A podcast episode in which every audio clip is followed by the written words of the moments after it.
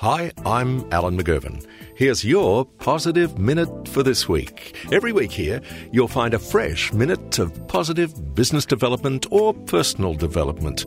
At McGovern Media, it's just our way of helping you as a friend or client to grow yourself, your career, or your business. Plus, once a month here, you'll find a new positive interview with successful and motivational people.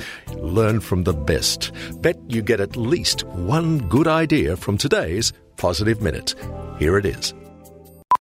On decision making, few thoughts. Don't make decisions which aren't yours to make.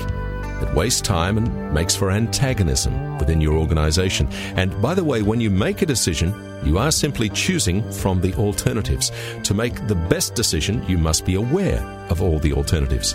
Another thought is to avoid snap decisions. Move fast on the reversible ones and very slowly on the ones that you can't reverse.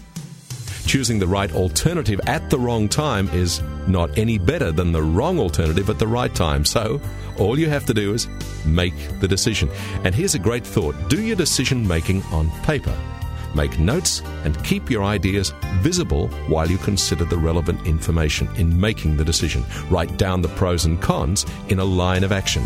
It'll clarify your thinking. And remember, you can't know with 100% certainty that your decision is correct because the actions to implement it are to take place in the future. So, make the decision and don't worry about it.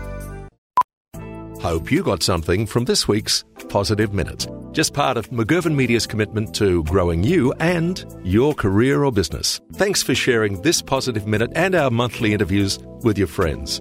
Don't know who we are? Well, you can find out more about us at mcgovernmedia.com.au. Keep in touch and believe in miracles because you are one.